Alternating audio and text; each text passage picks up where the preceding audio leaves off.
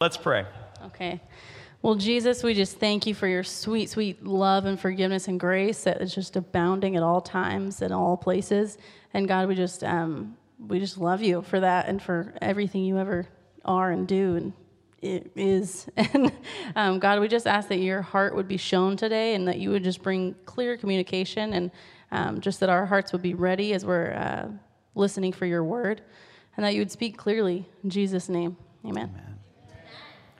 Hannah is going to read the scripture today. Our scripture reading comes from Colossians 1 1 through 23.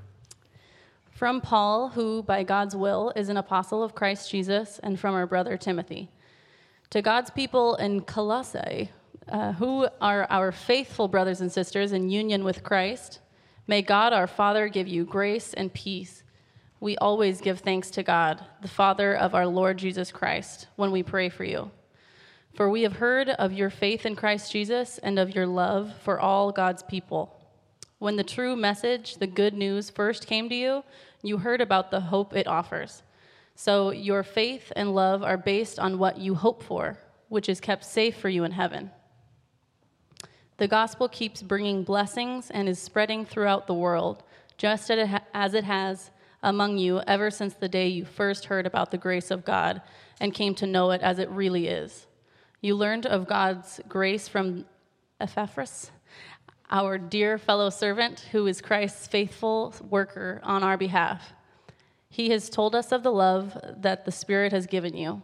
For this reason, we have always prayed for you ever since we heard about you. We ask God to fill you with the knowledge of His will and with all the wisdom and understanding that His Spirit gives. Then you will be able to live as the Lord wants and will always do what pleases him. Your lives will produce all kinds of good deeds, and you will grow in your knowledge of God. May you be made strong with all the strength which comes from his glorious power, so that you may be able to endure everything with patience, and with joy give thanks to the Father, who has made you, made you fit to have your share of what God has reserved for his people in the kingdom of the light. He rescued us from the power of darkness and brought us safe into the kingdom of his dear Son, by whom we are set free. That is, our sins are forgiven. Christ is the visible likeness of the invisible God. He is the firstborn Son, superior to all created things. For through him, God created everything in heaven and on earth, the seen and the unseen things, including the spiritual powers, lords, rulers, and authorities. God created the whole universe through him and for him. Christ existed before all things, and in union, in union with him, all things have their proper place. He is the head of his body, the church. He is the source of the body's life. He is the firstborn son who was raised from, the, from death in order that he alone might have the first place in all things. For it was by God's own decision that the Son has in himself the full nature of God. Through the Son, then God decided to bring the whole universe back to himself. God made peace through his son's blood on the cross and so brought himself brought back to himself all things, both on earth and in heaven. At one time you were far away from God and were his enemies because of the evil things you did and thought. But now, by means of the physical death of his son, God has made you his friends in order to bring you holy, pure, and faultless into his presence. Thank you, Hannah. Amen.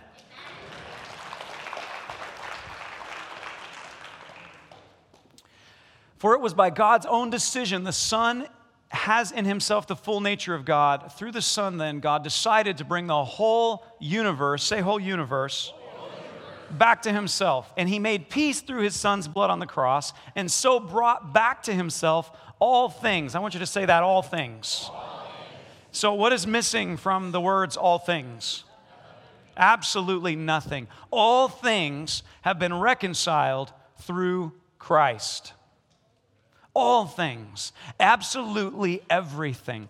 Two weeks ago, I began to speak with all of you, uh, if you recall, and I talked about that very thing that through Christ, all things have been reconciled. All things have been brought back to the Father. And I began with two of the things, uh, just to give you a little bit of background here. The, there's four things that we need to be reconciled with. In fact, I'm just going to push through real quick, and I'm going to show them to you. We all need reconciliation. We are all in poverty because of the disconnect in relationship. Are you guys with me? Okay, a breakdown in relationship creates poverty. I'm going to unpack this a little bit for you if you weren't here last week, but we talked about, I'm sorry, two weeks ago, but we talked about this. And there's, there's a couple things that we need reconciled to. Primarily, it comes down to four things. The first thing that we need to be reconciled with is God Himself. Amen? The second thing that we need to be reconciled with is our own self. When we are broken in our relationship with God through sin, what we end up finding is we cannot relate with God, but we also can't relate with ourselves.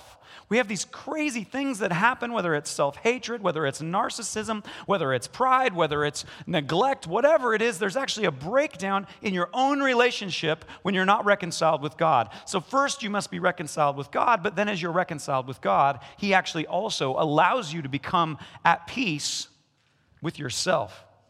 Amen? So, we talked about those things two weeks ago, so we're not going to spend any more time on that right now. But I want to talk to you about the next two things that we need to be reconciled with. And uh, I'm believing we can get through both of them, but we'll just, we'll just play that by ear. Now, here's, here's the next thing I want to talk about. We need to be reconciled with others. But, but I've, I've got to give you a little premise here. This message is about reconciling with God. But this message is about the fact that we carry hope. Say hope we carry hope for all nations because Christ is in us, the hope of glory. And, and, and, I, and I shared with you a couple weeks ago, but I'm going to restate this part because I think it's vital for us that so often when we are talking, when we're dreaming, when we're thinking, when we're problem solving, when we're walking through this life as we all do, and we face day to day situations, we can end up in this, this uh, posture of being like, well, yeah, I'm a believer. And, but when we say that, we mean it in sort of like a sweet by and by personal faith in Jesus kind of way. You, you know what I mean? Not like a powerful, vibrant, apply this right now because God wants to extend hope in his kingdom because it's the gospel of Jesus Christ, the hope of glory kind of way. But more of a I'm sure glad I got a personal faith in Jesus because otherwise, boy, I'd sure be depressed about not doing nothing while I'm on this earth and waiting for Him to come kind of way. Maybe you feel like I'm laying it on a little thick. I kind of am. Let me read you a quote here. I, I, I love this. You see, the, the gospel of the kingdom of Jesus Christ, in whom all things are reconciled, is the answer to every single problem on the earth. It's not a answer. It's not near the answer. It is the answer. It's the real, honest to God, creative, explosive, dynamic, ridiculously, how did you do that answer to every situation that you and I are facing right now.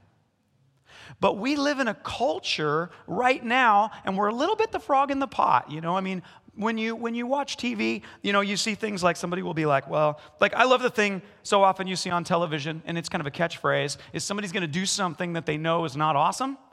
And what's the catchphrase? Don't judge me. And it's funny. don't judge me. I'm doing the walk of shame, don't judge me. Well, why is it called the walk of shame? Because you just did something you weren't supposed to do, and now you're telling me not to judge you. Why, why is this? Why is this? Because it's all good, right? You do what you want to do, I'll do what I want to do. We live in a culture that asks us to essentially lower our expectation on anybody connecting with an objective truth. And what that means is there aren't any real answers for any particular situation because all of us are expected to just sort of figure out what works best for us at any given time. Are you guys with me? Is it making sense? And so we're affected by this daily. And unless we're washing, unless we're actively interacting with, after, I kind of like that, that's a t shirt, actively interacting with the Holy Spirit, then what we're going to find is that we begin to get mucked up in this kind of thinking. And we actually begin to believe that there aren't clear, concise, kairos sort of answers that are going to come from the Word of God and the gospel of Jesus Christ for the actual situation that we're facing. Instead, we're going to come from this personal faith kind of thing of like, I don't even know what to do. I mean, I don't know what to do in this context. I'll, uh, I'll single out Tito here for just a minute because he gave me the honor of getting to make some little uh, vignettes for him. Well, he created them, but he, he interviewed me about the kingdom application in business and marketing, which I loved. Thank you, by the way, that was fun. And so I just did these these tiny little snapshots of how you could apply the kingdom principles in business and marketing and how it's the application of the second commandment. Well, the first commandment in that it creates objectivity and that you must do things in a certain way. And then the second commandment is that I'm meeting your needs in a way that benefits you. I love you enough to where you can afford what I'm bringing to you, but it benefits me in that, it's, that it pays enough that I can make a profit and take care of my family. That's just a nutshell.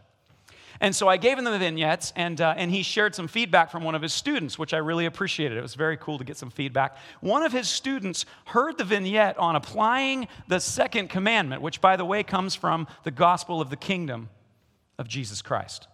Okay?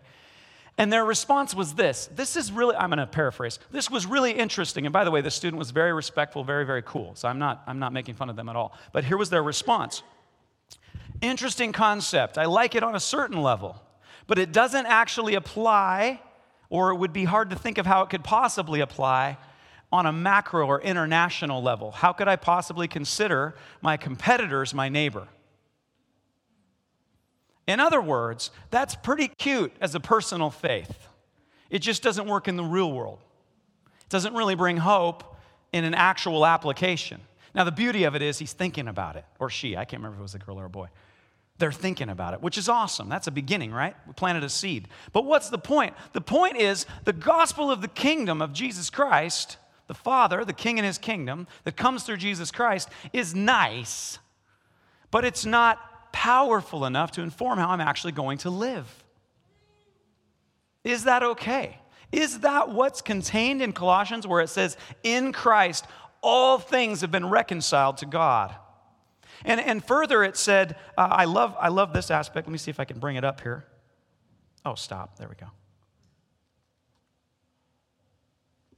I believe it's this one.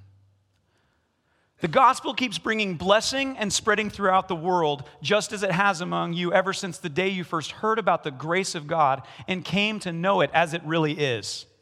If the kingdom, if the gospel of the kingdom actually reconciles all things, and we know that there are four main things in which all things must be reconciled, then, then it will bring, and this is true, then it will bring actual blessing to all of those areas.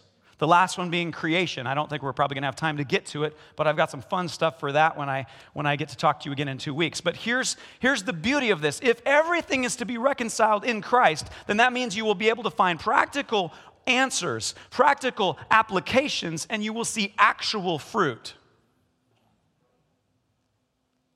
This is great news. And he's writing a letter to these in Colossae, and he's saying the gospel keeps bringing blessing and is spreading throughout the world. And what does he mean? Like, the gospel is bringing some fancy living peace for a whole bunch of people who have a personal faith in an invisible kingdom that has no application in their real lives.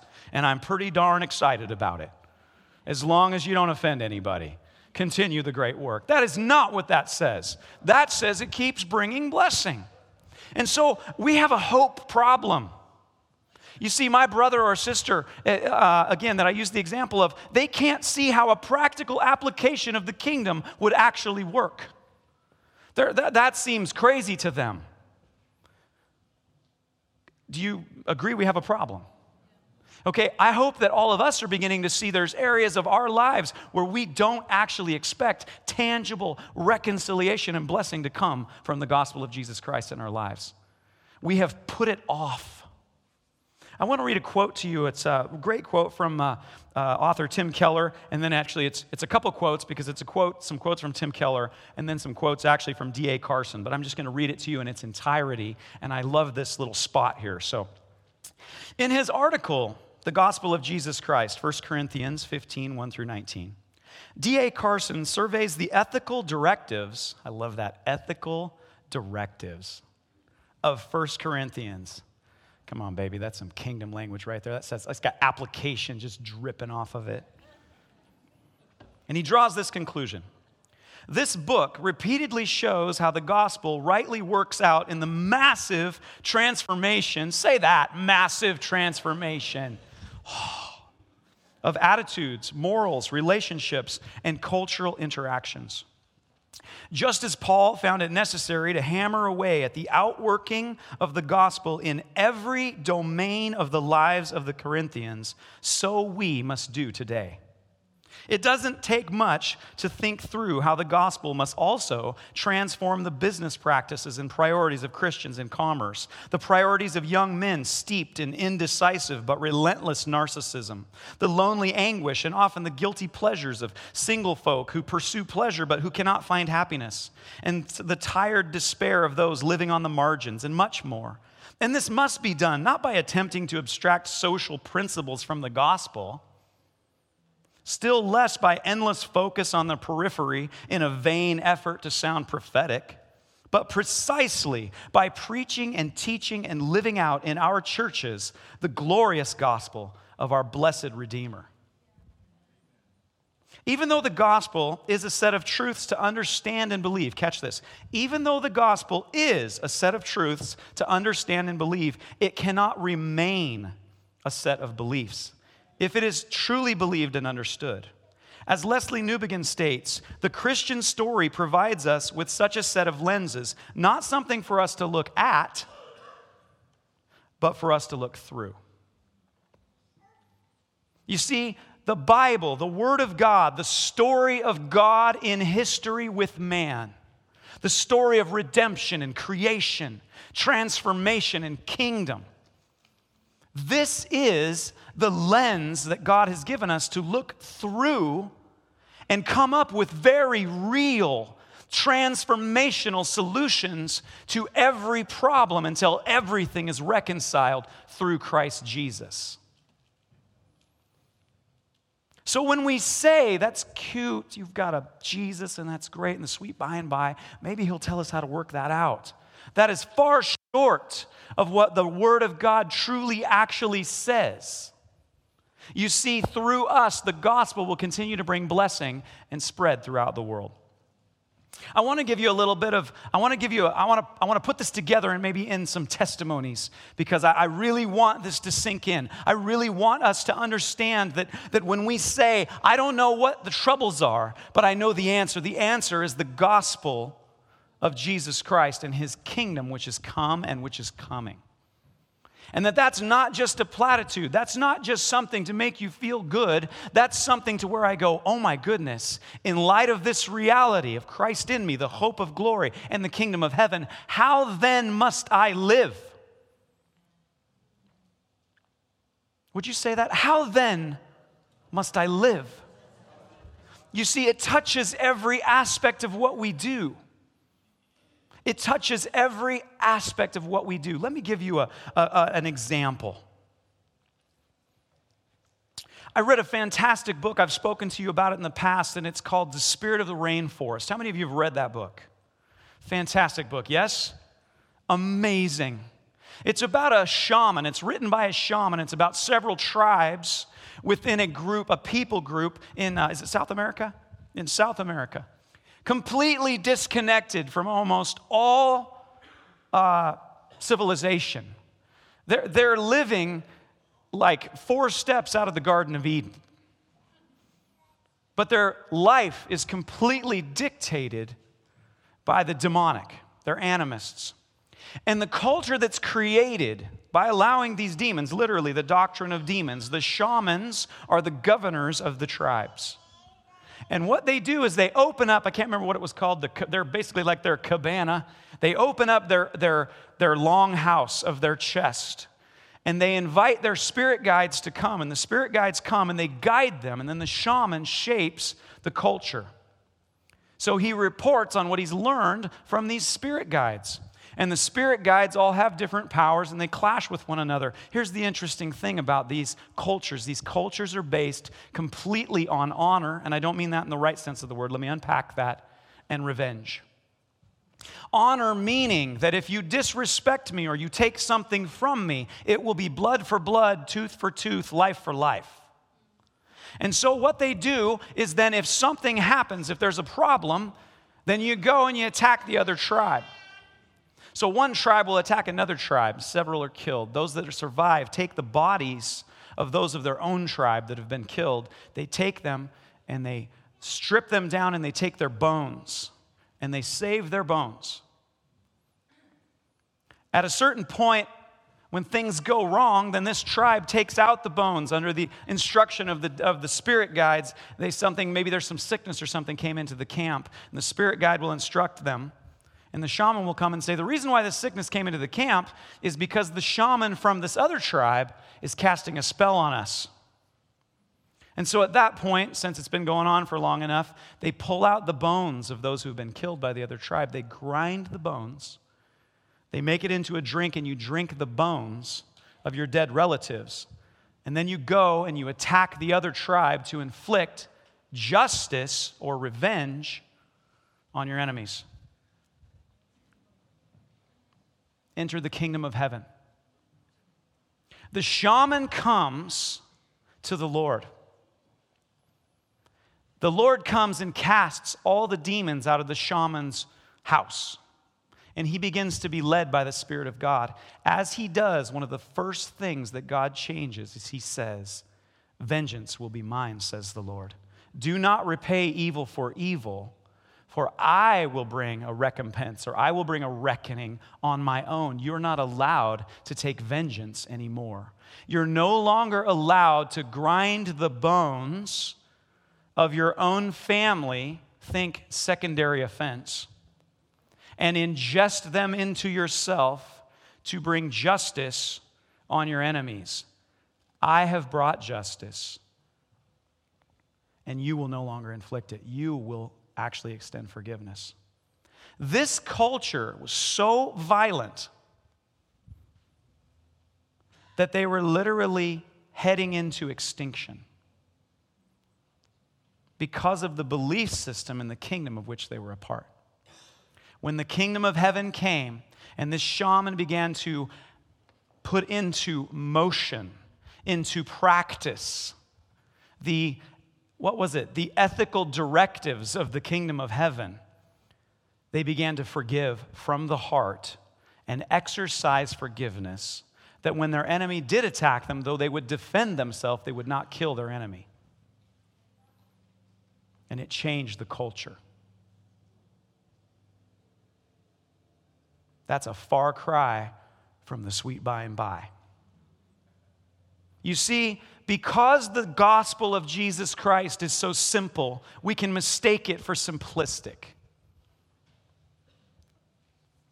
I want us all to understand that we stand on at least 2,000 years, 2014 actually, years of the mountain that's been built by the gospel of Jesus Christ and his bride on earth.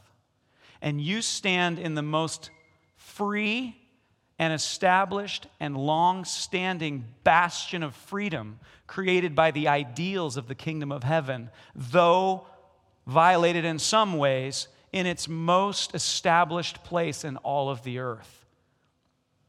You eat from the table of the bounty created by the blessing that the gospel of Jesus Christ creates for both the wicked and the righteous. And when we criticize and we find ourselves in these smug places of intellectual eyebrow raising at the foolishness of those that would say the gospel of Jesus Christ is the answer, it's much more complicated than that. Understand where you, stand, where you are standing and at, whom ta- and, and at whose table from which you eat. It's only from that perspective of ultimate freedom and opulence in which we all live. How many of you have a car? Raise them high. How many of you have a car? Seriously, everybody. Okay? You're in the 5% club of the entire population of the entire earth. You are in the 5% club of the richest people in the entire earth. You are one of the few 5% who own a car. And some of you own two or three. Don't feel guilty, feel blessed, but understand where you are.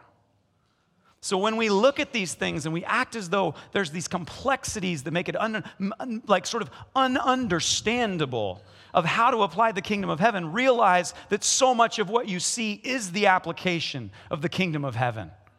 And you and I are called by God to engage our minds and our hearts and our bodies and apply the scriptures as we see life through the lens of them. Are you with me? And that is a hope filled message, is it not? You see, when we walk out what the word actually says, and let's just, let's just focus in on this one because I'm, I'm, I'm going to finish for today and I'm going to come at you with creation in a couple of weeks here. But if we would just take that first one, you see, you and I are required to obey God. He says, You are my friends if you do what I command. How many of us, this is a very real one, and I, and I promise I'm not sharpshooting. I'm just telling you that this here, if we would just begin with this, no, as we just begin with this one thing, it will defeat Satan, it will strengthen us. It will restore us and it will protect us. It will bless us, and we will be more blessed in our life than you could even believe. And it's simply this if your brother offends you, go to them.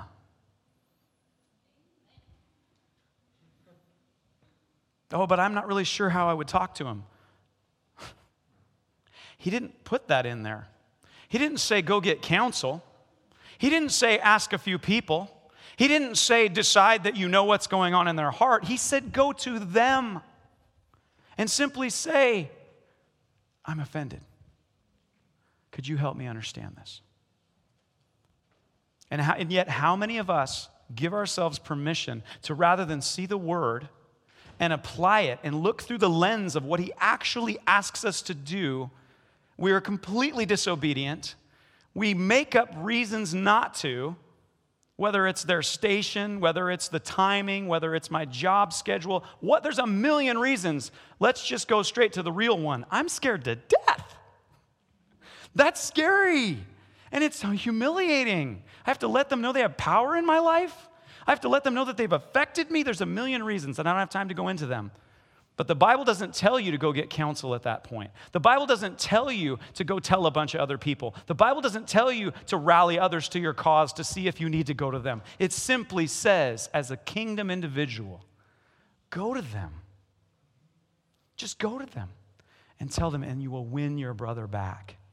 And if it doesn't work out, grab another brother and have them mediate. It doesn't mean grab a brother and gang up on him. Now you're going to.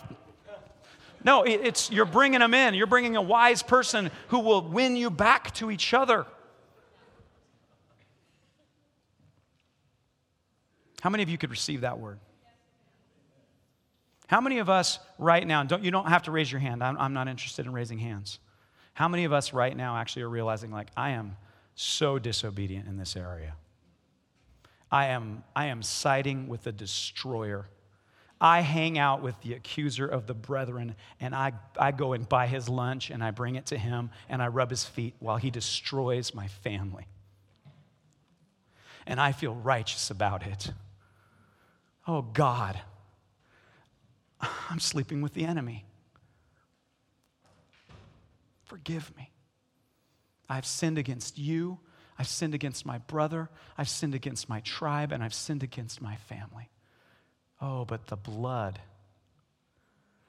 Oh, good, the blood. Okay. Forgive me. And you know what? Forgiveness is available. But forgiveness comes after you admit, I am guilty. Not shame, conviction. I'm guilty. And Lord, God, help me. I never, ever, ever want to carry, carry the accuser of the brethren's bags again. Now, I know this is a very straightforward word. Paul at one point says, I know that I've made you sad, and I don't rejoice that I made you sad. I'm sorry that I have. But I do rejoice that it made you sad if it led you to repentance. I'm sorry if I've made you sad. But may we rejoice together if we'll repent. And as for this house, this tribe, my family, my brothers and sisters, we, we will rejoice because the gospel keeps bringing blessings and it's spreading throughout the world. Because you and I, we go to each other. We fulfill this commandment to love our neighbor And there are many others, but this is where we start in this house.